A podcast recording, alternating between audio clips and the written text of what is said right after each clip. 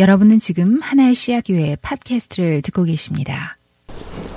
아이들 있는 가정들이 이렇게 막 아이들이 컨디션이 좋고 그래서 좀 아프고 그래서 좋지 못해서 예배 못 나오고 그랬어요. 우리 지우자매 우리 소리 위에서도 그 기도해 주시고 또 우리 어, 충은 어, 지순에도 우리 막 단우 피곤하고 그래가지고 아파가지고 못 나온다고 연락 왔더라고요. 그래서 어, 우리 특별히 우리 자녀들 어린 자녀들 있는 가정들 어, 위해서 기도해 주시기를 네, 부탁드리겠습니다.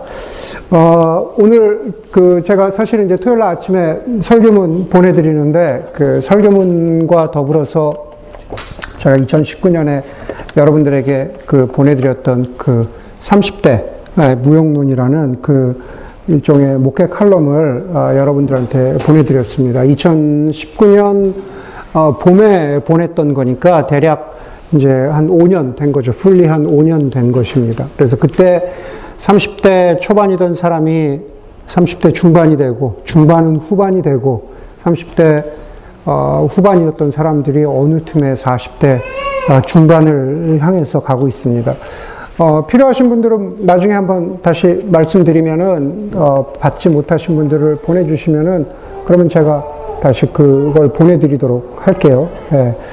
어, 그때 제가 그, 이야기하고자 했던 것의 핵심은 사실은 이제 그 당시에는 저희가 대부분 이제 30대가 거의 많았었는데 핵심은 뭐였냐면은 어, 인생의 시즌에는 집중해야 될 소명이 있다라는 겁니다. 특별히 그때 30대가 많았는데 30대 때는 집중해야 될 아, 소명이 있다라는 것이죠. 소명이라는 것은 콜링, 뭐 우리가 그렇게 표현하는데 그것은 단순히 돈벌이도 아니고 어, 생존도 아니고 그 이상이라는 그러한 말씀을 드렸습니다. 그러면서 제가 구체적으로 했던 얘기가 뭐였냐면은 30대의 일반적인 소명은 하나님이 하나님의 30대에 있는 하나님의 자녀들을 부르시는 소명은 그 소명의 자리는 교회가 아니다라는 겁니다. 어, 교회 일을 많이 해라. 교회에서 뭘 섬겨라. 그런 게 아니다라는 겁니다. 30대에는 가정과 직업과 배우자와 자녀와 같은 그런 우리 살아가는 일상의 자리가 우리 많은 사람들에게 primary calling, 소명의 자리라는 것이었습니다. 그런데 그러한 것들도 하나님 나라의 일부분들인데 지금까지 우리가 신앙생활하면서 많은 교회들은 사역이라는 이름으로 하나님 나라라는 이름으로 교회라는 이름으로 교회나 기도 믿음이라는 그 이름으로 행해지는 것들은 굉장히 거룩하고 고상하게 보고 그리고 그 나머지 것들은 그렇지 않은 좀 더 secondary 같은 second class 같은 그런 것으로 보지 않았나. 그렇기 때문에 여러분 30대 때는 나의 삶의 자리도 하나님이 부르신 자리라는 것을 알고 그곳에서 최선을 다하고 그곳에서 하나님 나라를 일구어 가는 게 그것이 여러분들의 소명입니다. 라고 말씀드리는 것이 그것이 바로 제가 드린 글의 핵심이었습니다. 그러면서 말씀드리고자 한 것이 30대 무용론이라는 것은 교회에서는 여러분들 그렇게 필요 없다. 좀 과, 과격하게 표현하긴 했지만은 교회에서는 여러분들을 다른 삶의 자리에서 최선을 살아, 최선을 다해 살아갈 수 있도록 도울 테니까 지금은 여러분들 여러분 삶의 자리에서 하나님의 부르심대로 살아가십시오. 라고 하는 것이 그것이 5년 전에 보내드렸던 어, 그 핵심 메시지였습니다. 물론 그 당시에도 같은 30대인데도 불구하고 어, 열심히 하나님 나라를 소망하면서 무엇인가 어, 의미 있는 일을 위해서 또 하나님 나라, 단순히 그냥 교회를 넘어서 열심으로 하나님 나라를 일구고 섬기기 위해서 살아갔던 사람들도 있고 또 그런 사람들의 헌신도 역시 귀합니다. 제가 오늘 설교 제목을 포스트 30대 무용론이라고 말씀드렸는데 이제는 그것을 갖다 다시 한번 우리가 어, 이야기해야 될 필요가 있다라고 생각을 합니다. 지난주에 제가 사도행전 말씀을 나누면서 운명, 운명과 생명과 소명에 대한 말씀을 나누었는데 마지막 부분 소명에 관한 것, 죠? 소명에 관한 것, 살고 움직이고 존재한다라고 했을 때 그 존재하는 우리가 우리가 이제 많은, 많은 시간들 가운데 이제 그 인생의 어떤 시즌을 지나가면서 진짜로 우리가 실제로 이제 또, 또, 또 다른 인생의 시즌으로 들어가면서 우리가 어떻게 살아야 하는가라는 것에 대해서 우리가 함께 나누고자 하는 거죠. 여러분, 오늘 본문이 비유인데 성경에서도 가장, 가장 까다롭다고 알려진 비유 중에 하나입니다. 왜 그러냐면요, 이 비유의 비윤리성, 비도덕성 때문에 그래요. 네, 비윤리성, 비도덕성.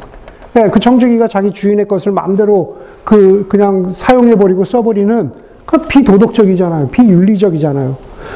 그런데 바로 그 비유의 비윤리성, 비도덕성의 마음이 불편해서 정작 예수님이 우리에게 하시고자 하는 그 핵심 메시지로 들어가지 못하는 사람들을 제가 여러 번 봤습니다. 이, 이 비유를 나누면서. 여러분, 그렇잖아요. 우리가 무슨, 어, 이솝 우화라든가, 뭐 예전에 전래동화, 그런 데서 도덕성을 따지지 않잖아요. 거기서, 거기서 취하고자 하는 메시지를 취하잖아요. 성경의 어, 그 예수님의 비유들도 마찬가지라는 겁니다. 네, 오늘 특별히, 오늘 특별히 이 어, 마음 불편할 수 있는 그러니까 이해되지 않는 이 비유를 보면서 아, 이게 어떻게 이럴 수 있어 너무 비윤리적이 윤리적이다 거기에 어, 눈을 두지 마시고 예수님이 과연 무엇을 어, 하시고자 하는가라는 것에 대해서 우리가 아, 메시지를 좀 듣기 원합니다. 오늘 메시지는 결코 무슨 무슨 공정 거래니 무슨 경제 윤리 이런 거에 관한 메시지가 그 핵심 메시지가 그런 게 아니다라는 겁니다. 예수님이 비유를요, 제자들에게 말씀하신다라고 하면서 시작합니다. 16장, 16장 1절에 예수님께서 제자들에게도 말씀하셨다라고 하지만 사실은 13절에 예수님이 그 말씀을 다 하신 다음에 14절에 보면은요, 돈을 좋아하는 바리세파 사람들이 이 모든 말씀을 듣고서라고 합니다. 무슨 얘기냐면은 이 비유는 제자들과 바리새파 사람들에게 주어졌던 비유라는 거죠. 그리고 그 비유의 시작은 이래요. 그 비유에 등장하는 아, 두 사람이 있는데 어떤 부자와 그 청지기가 있었다고 합니다. 말 그대로 청지기는 그 부자, 주인을 대신해서 그 집안의 모든 일을, 경제적인 것을 포함해서 모든 일을 관리하던 사람이었습니다. 부자는 자신의 청지기가 자신의 재산을 낭비한다는 소문을 들었습니다. 그러니까 부자는 그 청지기를 불러놓고 이렇게 말하죠. 자네가 자네를 두고 말하는 것이 들리는데 이런 소문이 들리는데 어찌된 일인가?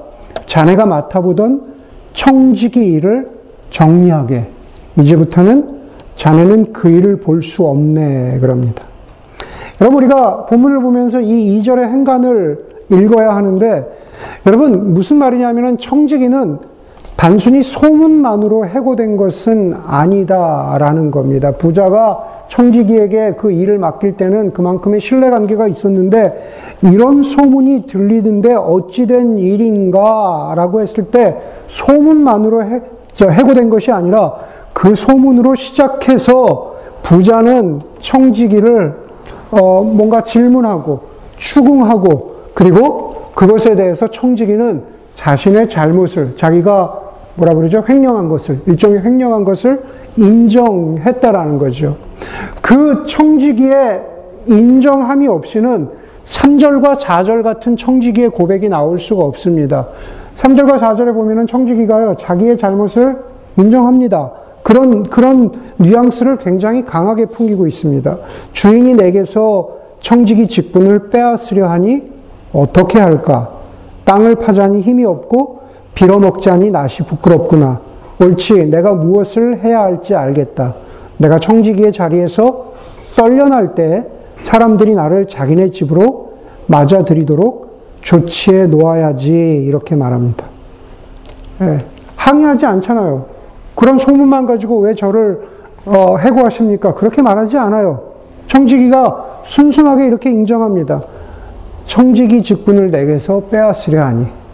내 들켰구나. 내 잘못이 내가 인정해야겠구나. 이제 내가 어떻게 해야 하나. 예.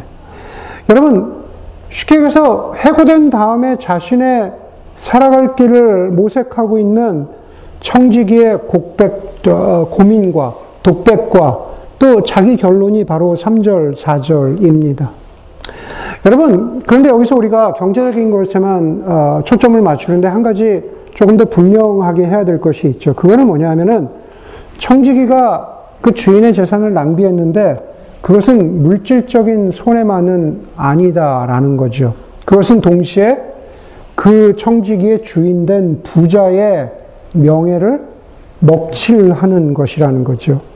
1절에 보니까 이렇게 말하죠. 청지기가 재산을 낭비한다고 하는 소문이 그 지역에 퍼졌다라고 합니다. 그러면 사람들이 뭐라 그럴까요? 아, 저 사람이 횡령을 했대. 그것으로부터 시작해서 사람들이 이렇게 이야기하겠죠. 저 불의한 청지기를 둔, 저렇게 자신의 재산을 횡령하도록 내버려 둔 저 주인은 도대체 뭐 하는 사람인가? 라고 하면서 저 주인이 저렇게 어리석을 수 있을까라고 하면서 사람들이 뒤에서 수근수근 했을 거라는 겁니다.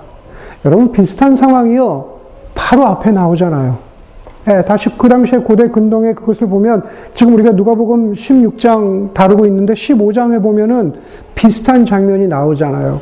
거기에 보면은 그 두 아들의 비유에서도 작은 아들이 아버지에게 나의 재산을 나누어 주십시오. 나에게 내가, 내가 받을 목을 미리 주십시오. 라고 하는 것은 그 당시에 그게 어떤, 어떤 뜻이라고요? 그것은 그냥 아버지가 아버지를 죽은 사람 취급하는 아버지가 빨리 돌아가셨으면 좋겠다라고 하는 심하게 얘기하면 그런 뉘앙스로 유산을 달라는 거예요.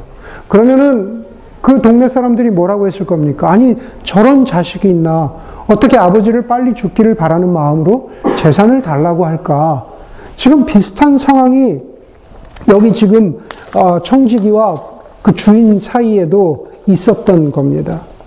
여러분, 15장에 나타나는 비유나 지금 16장에, 15장에서 그 아버지는 물론 우리가 많이 알고 있는 대로 하나님 아버지를 가리키고 있습니다.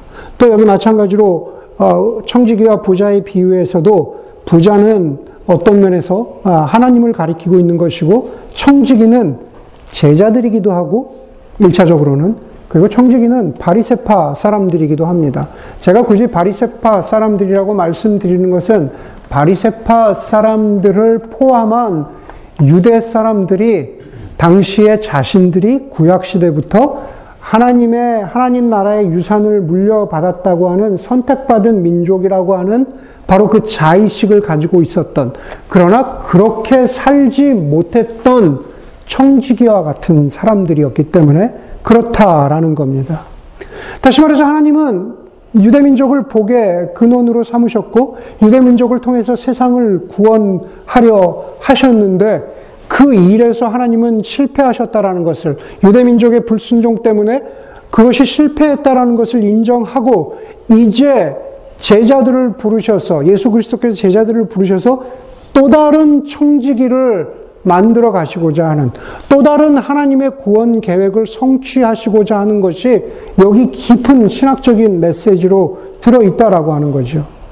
그렇기 때문에 제자들에게 말씀하셨다라는 것은 결국 누구에게 말한 것입니까? 그것은 바로 교회에게 말씀하시는 거예요. 예, 우리가 사도행전 이후로 예수 그리스도께서 부활하시고 승천하신 다음에 제자들에게 하신 것이 다 그 다음에 제자 공동체, 그 다음에 그리스도인이라고 일컬어지는 바로 저와 여러분들에게 하신 말씀이라는 겁니다. 그것은 다른 말로 하면 무슨 얘기냐면은 교회와 교회를 이고 있는 그리스도인들에게 바로 하나님께서 청지기 직분을, 청지기 책임을 다시 한번 맡기신다라는 거죠. 그렇기 때문에 우리는 공동체로서 우리는 청지기이기도 하고 저와 여러분들은 한 개인의 삶으로서도 하나님 앞에서 청지기라는 것을 인식해야 된다라는 겁니다. 다시 말해서 오늘 본문에 나오는 청지기처럼 하나님께서는 저와 여러분들에게 당신의 재산을 맡기셨다라는 겁니다. 제가 받은 게 없는데요. 아니요. 하나님께서는 그리스도인들에게 각자의 은사와 각자의 능력과 또 각자의 책임을 주셨다라는 겁니다. 그게 바로 하나님께서 우리에게 당신의 재산을 맡기셨다라는 뜻입니다. 여러분, 제가 오늘 설교를 30대 무용론이라는 그 설교의 처음에서 꺼낸 이유가 바로 그렇습니다. 혹시나 저나 여러분들은 하나님께서 우리에게 맡기신 재능이나 은사나 책임이나 직분을 예, 그냥 30대 무용론이라는 이름으로 낭비하고 있는 것은 아닌지, 이제는 무엇인가? 하나님 나라를 위해서 주인의 재산을 잘 관리하듯이 무엇인가 하나님 나라를 위해서 수고하고 애써야 하는데 그것을 그렇게 사용하지 못하고 자신의 인생을 허비하고 있지는 않은지, 우리에게 허락된 재산, 우리에게 허락된 은사, 우리에게 허락된 소명을 그냥 낭비하고 무시하고 있지는 않은지, 라는 것을 우리에게 말씀하고 계시는 겁니다. 여러분, 소명이라고 이야기했을 때 그 소명은 항상 무엇인가 어떤 일을 해야 하는 것과 관련이 있는 것은 아니에요. 어떤 사람에게 하나님께서는요, 하나님께서 어떤 사람에게 인생의 어떤 시점에서는 좀 더 인격적으로 하나님을 만나고 그분과의 관계가 깊어지는 것이 그것이 어떤 사람에게 지금 인생에 있는 소명이기도 합니다. 또 어떤 사람에게는 하나님이 주신 은사를 내가 이것을 위해서만 살아가면 안 되지. 내가 교회를 통한 하나님의 공동체를, 아니 꼭 교회가 아니더라도 하나님 나라를 위해서 하나님이 나의 삶 가운데 주신 어떤 삶의 자리에서 내 은사를 사용해야지 라고 하나님이 부르셨을 수도 있다라는 겁니다. 어떤 사람은 치열하게 좀 더 영적으로 훈련되고 그래서 영적으로 성숙해 가는 것이 그것이 지금 인생의 시점에서 여러분들에게 주신 하나님의 소명일 수 있다라는 겁니다. 이런 것들에서 고개를 돌리고 살고 있다면 마치 본문의 청지기처럼 여러분들은 하나님의 재산을 낭비하는 불의한 청지기라는 겁니다. 예. 마치 청지기가 주인의 이름에 주인의 명예에 먹칠하듯이 우리도 우리를 구원하신 하나님의 이름에 먹칠하는 그러한 삶을 살 수 있다라는 겁니다. 오늘 주인은 분명 청지기에게 실망했겠죠. 오늘 주인은 분명 청지기에게 분노했을 겁니다.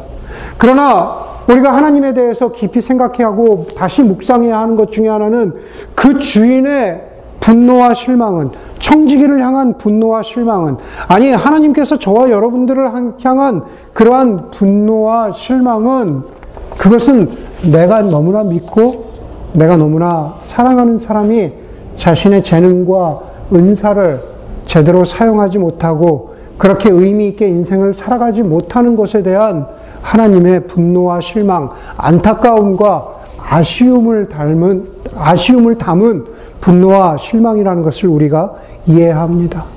그것이 바로 그것이 바로 바로 앞에 누가복음 15장에서 나오는 바로 하나님께서 작은 아들과 큰 아들을 향해서 동시에 가지고 계신 하나님의 사랑의 하나님의 긍휼의 하나님의 모습이기도 어, 하기 때문에 그렇습니다. 오늘 본문에 보니까는요. 청지기의 고민과 결론은 이렇습니다. 그는 자기 주인에게 빚진 사람들을 하나씩 불러다가 각각 얼마씩 빚졌냐고 묻습니다. 첫째 사람이 기름 100마를 빚졌다고, 빚졌다고 하니까 빚 문서에다가 빚을 50마리라고 적으라고 합니다. 당시 기름, 기름 100말은 100데나리온의 가치가 있는데 성, 당시 성인 남, 남자의 3년의 월급에 해당된다 그래요. 여러분, 여러, 여러분의 그 빚이 3년치의 예, 빚이 있었는데 월, 여러분의 월급의 3년치에 해당하는 빚이 있었는데 그것을 그냥 반으로 깎아준다는 겁니다. 1년 반, 그 1년 반으로 깎아준다고 하면은 그것만으로도 얼마나 큰 일입니까? 그쵸? 네. 두 번째 사람도 마찬가지죠. 밀 100섬을 빚졌는데 80이라고 적으라고 합니다. 여러분, 이 청지기에 처신을 두고 여러분 뭐라고 하겠습니까? 여러분 여전히 여전히 이 청지기는 주인의 재산을 낭비하고 있어요. 처음에도 낭비했죠. 그리고 자신의 횡령이 들통난 다음에 지금도 지금도 낭비하고 있어요. 그렇잖아요. 청지기가 탕감해준 빚들은 자기의 재산도 아니고 자기의 권리도 아닙니다. 여전히 주인의 재산입니다. 예. 여전히 그는 나쁜 청지기입니다. 여전히 경제 윤리로는 맞지 않아요. 도덕적이지 않아요. 그런데 8절에서 주인이 그 청지기가 처신한 것을 두고 이렇게 말합니다.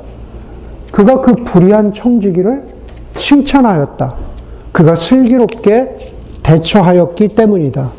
이 세상의 자녀들이 자기네끼리 거래하는 데는 빛의 자녀들보다 더 슬기롭다.